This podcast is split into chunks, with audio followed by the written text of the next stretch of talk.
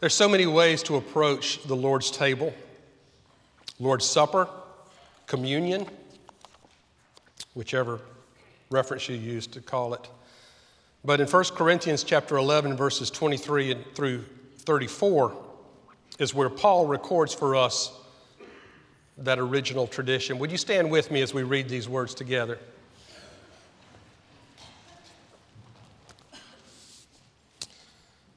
Paul writes, "For I received from the Lord what I also delivered to you, that the Lord Jesus, on the night when he was betrayed, took bread, and when he had given thanks, he broke it and said, 'This is my body, which is for you. Do this in remembrance of me.' In the same way also the cup after supper, saying, 'This cup is the new covenant in my blood. Do this as often as you drink it in remembrance of me. For as often as you eat this bread and drink this cup, you proclaim the Lord's death until he comes.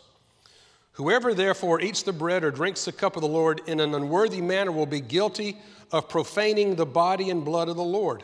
Let a man examine himself, and so eat of the bread and drink of the cup. For anyone who eats and drinks without discerning the body eats and drinks judgment upon himself. That is why many of you are weak and ill, and some have died. But if we judged ourselves truly, we should not be judged. But when we are judged by the Lord, we are chastened, so that we may not be condemned along with the world.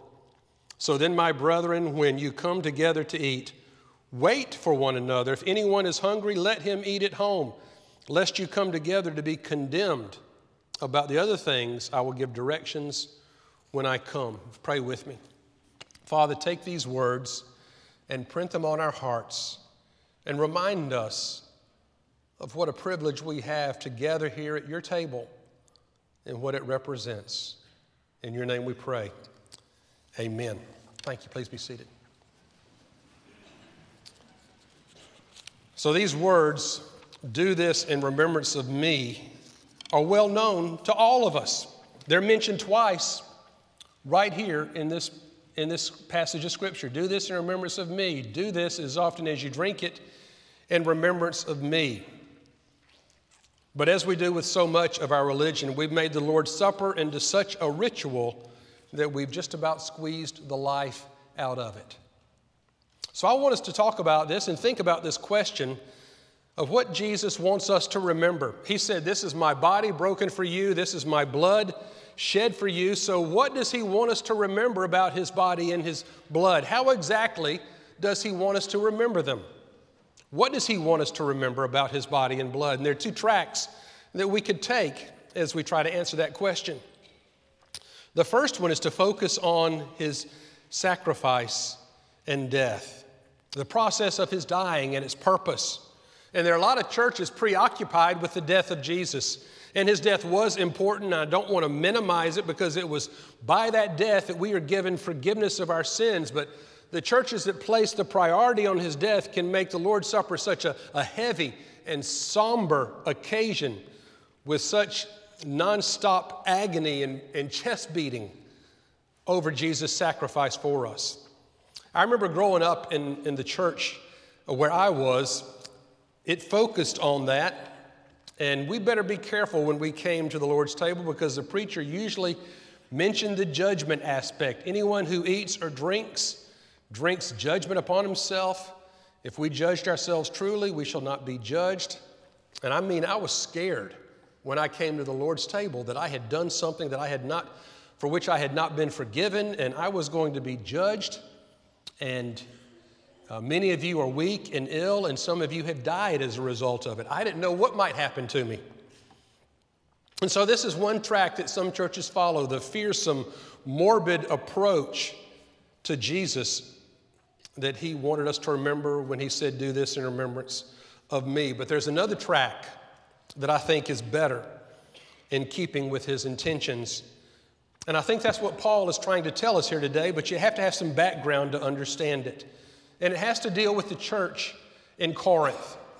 Paul established this church in Corinth, and he spent eighteen months there getting it off the ground. And you've got to remember, those churches in the first century, they had no history, they had no tradition, they had nothing to go by about how to go about doing church, how to be church.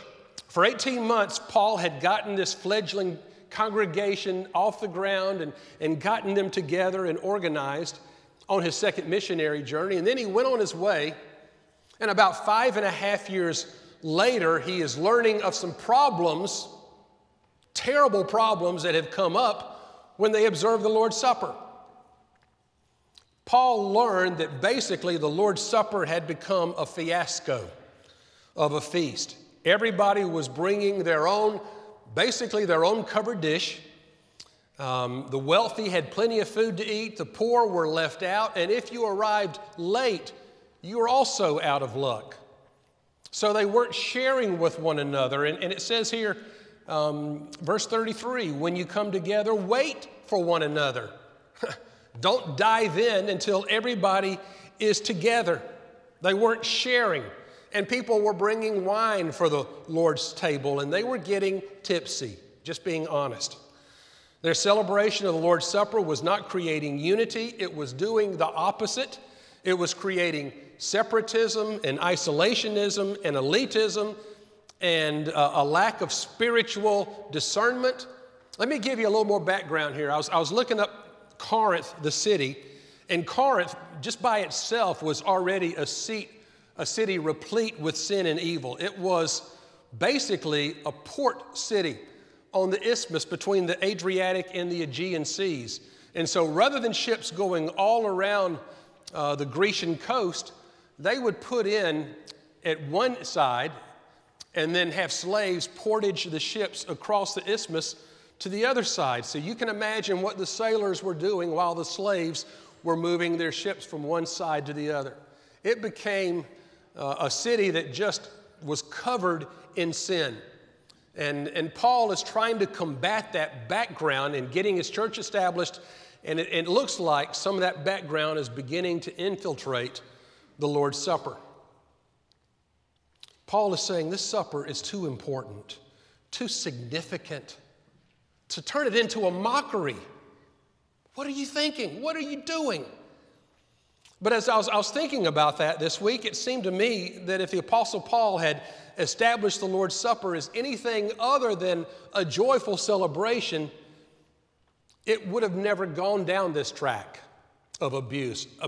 Evidently, Paul did not establish the Lord's Supper as a morbid, somber time of self-scrutiny and, and deep introspection and self-examination. He must have instructed them that this table is to be one of joy and thanksgiving and celebration, and they should come to it with rejoicing. And so when they did that, it just kind of got out of hand. Have you ever noticed how we do that in church so often?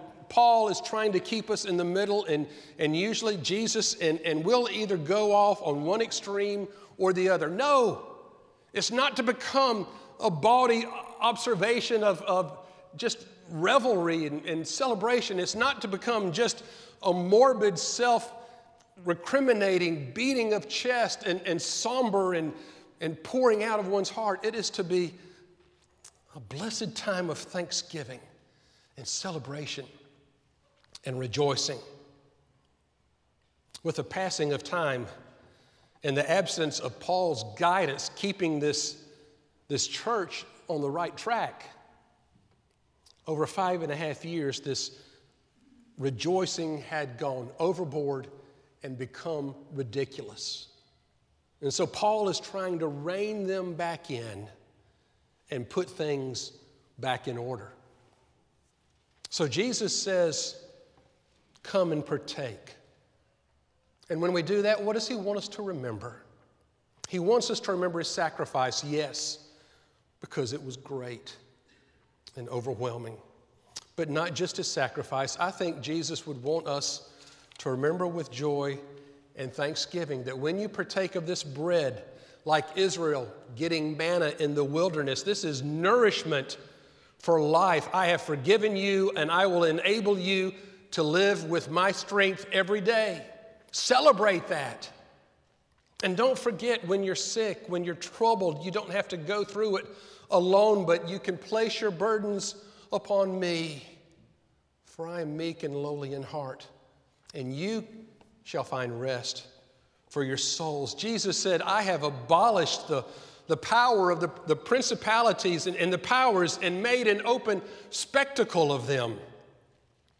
In Romans eight one, there is therefore now no condemnation for those who are in Christ Jesus. I remember in high school, I had a friend who discovered that verse and he just began shouting it in the hallways of the church, no condemnation for those of us who are in Christ Jesus. We don't live under the power of sin any longer. Jesus wants us to celebrate that. He wants us to remember that he washed away our sins and temptation and the bondage that Satan had placed us under. In no way can they dominate our lives anymore. That's what he wants us to remember. The one who died said, everybody can come unto him. It doesn't require any earned acceptance. There's nothing you have to do. You don't have to wait until you're good enough, because guess what? You never will be. I never will be. None of us ever can be good enough to deserve this. But he says, come anyway and dine with me. I mentioned in the early service, don't you love going out to a meal and somebody else picking up the tab? I heard an amen. That's what Jesus has done for us. This is the most expensive meal, the, the richest, the most extravagant meal that any of us have ever been invited to. And Jesus said, I've paid for it in full. And he opens it up to us all. And so as we partake of these elements this morning, I want us to do it with joy and thanksgiving and celebration, because this is a table of triumph.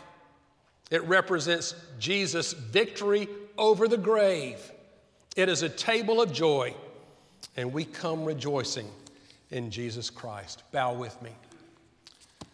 Father, as we come now to receive these elements, we do so with thanksgiving, knowing that you have paid for it in full. And it was not a small price, it was your very life. The body that was broken, the blood that was shed. And as we remember them this day, we celebrate with thanksgiving. In your name we pray. Amen.